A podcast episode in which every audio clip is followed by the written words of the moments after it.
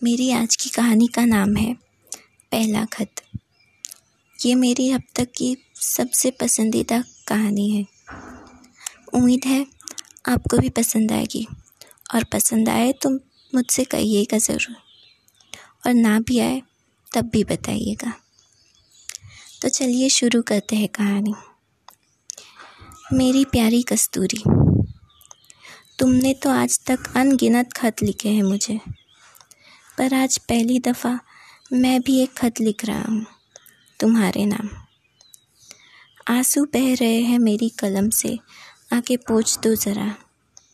खो गए हैं हम कहीं आप में ही आके खोज लो ज़रा। तुमने ही किसी दिन अपने किसी खत में ये अल्फाज लिख दिए थे। आज वही बातें फिर दोहरा रहा हूँ। अब तुम जैसा शायराना अंदाज तो हमारा है नहीं तो सोचा कि तुम्हारे ये अल्फाज तुम ही को लिख दूँ। जानता हूँ, ये बात पढ़कर तुम ज़रा मुस्कुरा दोगी। क्या करूँ? तुम्हारी तरह हर एहसास को गहराइयों से महसूस कर पन्नों पर उतार देना कहाँ आता है मुझे? मुझे तो बस कह देना आता है कि आज भी बेइम्तहा मोहब्बत है तुमसे और हमेशा रहेगी। आज बहुत बहुत याद आ रही है तुम्हारी। इसीलिए तो तुम्हारे किसी खत का कभी कोई जवाब ना देने वाला मैं तुम्हें ये खत लिख रहा हूँ, मेरा पहला खत।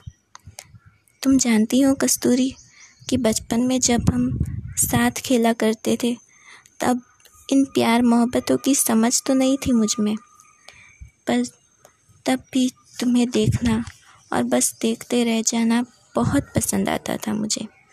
उतना ही, जितना साँझ के समय मंदिरों में बजती घंटियों की धुन सुनना, पंछियों को चहचहाते हुए अपने घर लौटते देखना, और माँ का बड़े प्यार से मेरे बलाई लेना। तुम्हें और लड़कियों की तरह ज़्यादा सजना संवरना भी कहाँ पसंद आता था? बस आँखों में मोटा काजल और माथे पर एक छोटी सी बिंदी। मगर इतने में भी तुम बेहद खूबसूरत लगती थी। धीरे धीरे वक्त के साथ उन गलियों में होने वाली खेल कूद की जगह छतों की खामोश मुलाकातों ने ले ली।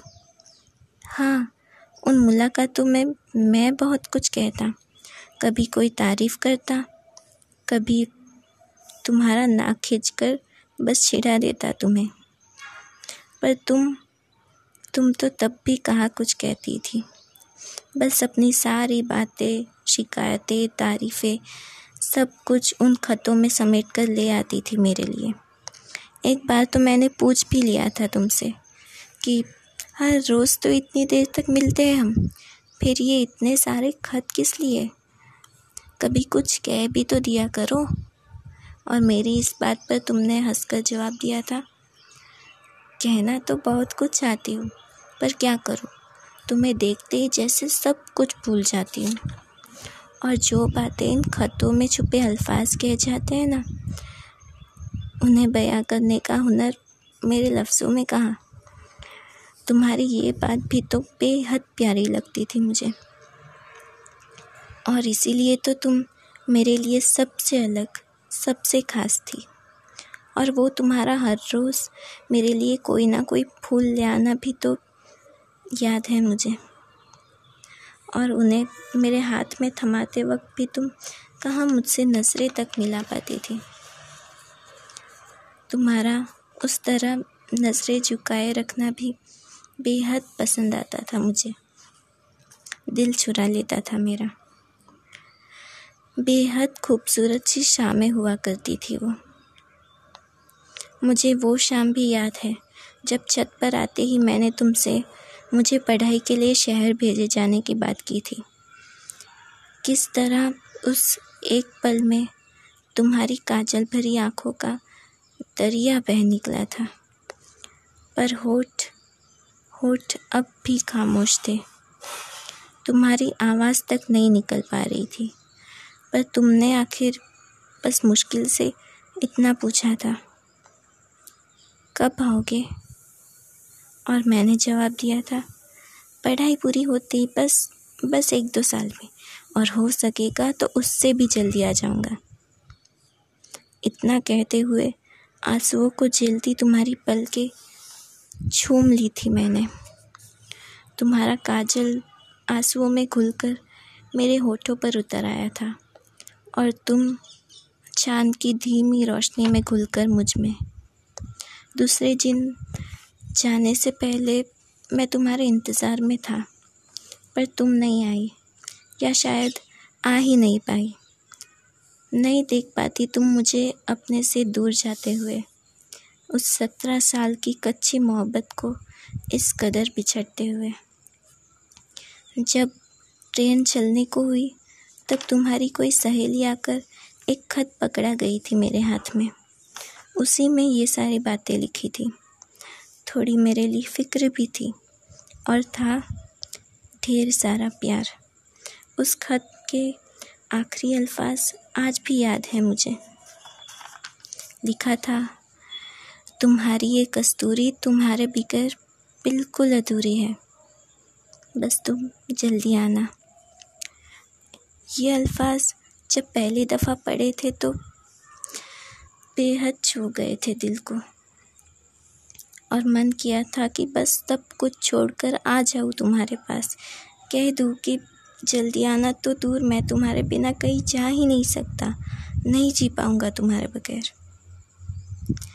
शहर जाकर भी पहले कुछ दिनों तक तो बहुत अकेलापन महसूस किया था मैंने। किसी काम में मन नहीं लगता था। हर रोज़ तुम्हारे खत का बेसब्री से इंतज़ार करता। और उसके मिलते ही उसे बड़े इत्मीनान से पढ़कर फिर देर तक तुम्हारी यादों में खो जाता। कभी किसी खत के जवाब देने का सोचता भी, पर फिर वक्त नहीं निकाल पाता था। अपनी पढ़ाई में, अपने दोस्तों में, अपने आप में इतना मसरूफ़ रहने लगा था कि धीरे धीरे तुम्हें भी शायद भूलने लगा था मैं कस्तूरी। साल भर बाद तो मुझे खुद भी खबर नहीं होती थी कि तुम्हारे खत मेरे कमरे के कौन से कोने में बेरहमी से बिखरे पड़े हैं। मैं अक्सर उन्हें पढ़ना भी भूल जाता था। उन्हें संभाल कर रखना तो बहुत दूर की बात थी। हो सके तो माफ़ करना कस्तूरी। पर इनके अलावा भी कई गलतियाँ की हैं मैंने। कई बार तुम्हारी सच्ची मोहब्बत को अनदेखा कर कुछ झूठे रिश्ते और फिजूल की बातों के पीछे भी दौड़ पड़ा था मैं। पर सच कहूँ तो कभी वो सुकून मिला ही नहीं, जो कभी तुम्हारे साथ छतों पर शामें गुजारने में मिलता था। देखते ही देखते सात साल गुजर गए थे। इन सात सालों में हर रोज़ एक डाकिया आता। मुस्कुराते हुए तुम्हारे नाम से महकता खत मुझे पकड़ा था और चला जाता। पर एक रात मुझे अचानक ही कुछ याद आया। याद आया कि पिछले सात दिनों से किसी डाकिए ने मेरी दस्तक नहीं खटखटाई। याद आया कि पिछले सात दिनों से मुझे तुम्हारा कोई खत मिला ही नहीं। इस ख्याल के साथ ही रात के तीन बजे मैं अपने कमरे के किसी कोने में तुम्हारे लिखे खतों के ढेर के साथ बैठा था। कई खत पढ़े मैंने। कुछ में तुम्हारे नाम की महक थी कुछ में काजल का रंग था और कुछ में थी आंसुओं की स्याही। कि तभी मुझे वो खत भी मिला तुम्हारा, जिसमें तुमने अपने ब्याह तय होने की बात लिखी थी कि किस तरह तुम्हारा पूरा परिवार तुम्हें ब्याह के लिए मजबूर कर रहा है, कि किस तरह तुम उन्हें मनाते हुए और तरह तरह के बहाने बनाकर थक चुकी थी।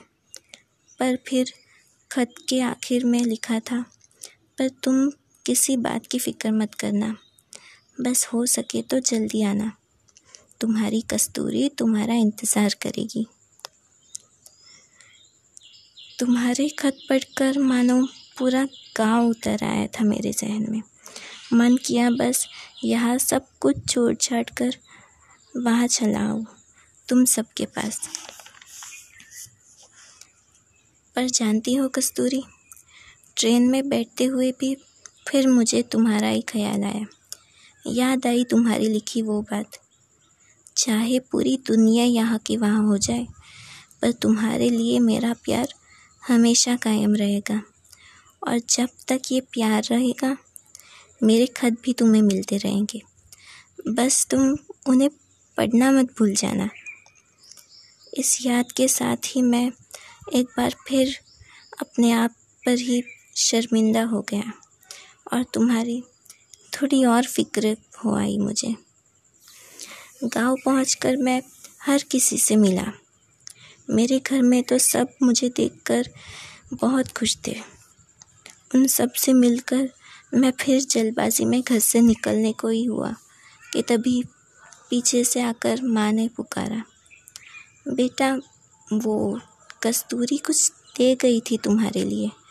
कोई खत है? और मेरे हाथ में तुम्हारा वो आखिरी खत पकड़ाते हुए बोली, तुमने बहुत देर कर दिया आने में बेटा। और इतना कहते हुए वो चली गई। बाकी खतों की तरह उस खत में भी मेरे लिए ढेर सारा प्यार छुपा था। कई सारी शिकायतें भी थी। और तुमने लिखा था, मेरी काजल भरी पलकों को तुम्हारे होठों की वो धीमी सी चुअन आज भी याद है। इसीलिए तो उन्हें तुम्हारे लिए अपने आंसुओं में खुला काजल बहाना मंजूर है, पर अपनी तरफ़ किसी और का उठना मंजूर नहीं। किसी और का होकर जीने से बेहतर तो मैं तुम्हारी होकर मरना पसंद करूँगी। माफ़ करना, तुम्हारा इंतज़ार नहीं कर पाई। बस तुम अपना ख्याल रखना। और भूलना मत, तुम में आज भी जान बसती है मेरी। तुम्हारी कस्तूरी। तुम्हारे उस खत को पढ़कर बेहद आँसू बहाए थे मैंने।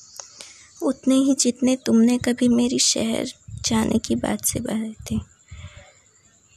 अब बस इतना कहना है कि हो सके तो आ जाओ मेरे पास, वरना जल्द ही मैं आ जाऊँगा वहाँ तुम्हारे पास। कस्तूरी, हो सके तो माफ़ करना। और मेरा ये पहला खत ज़रूर पढ़ना।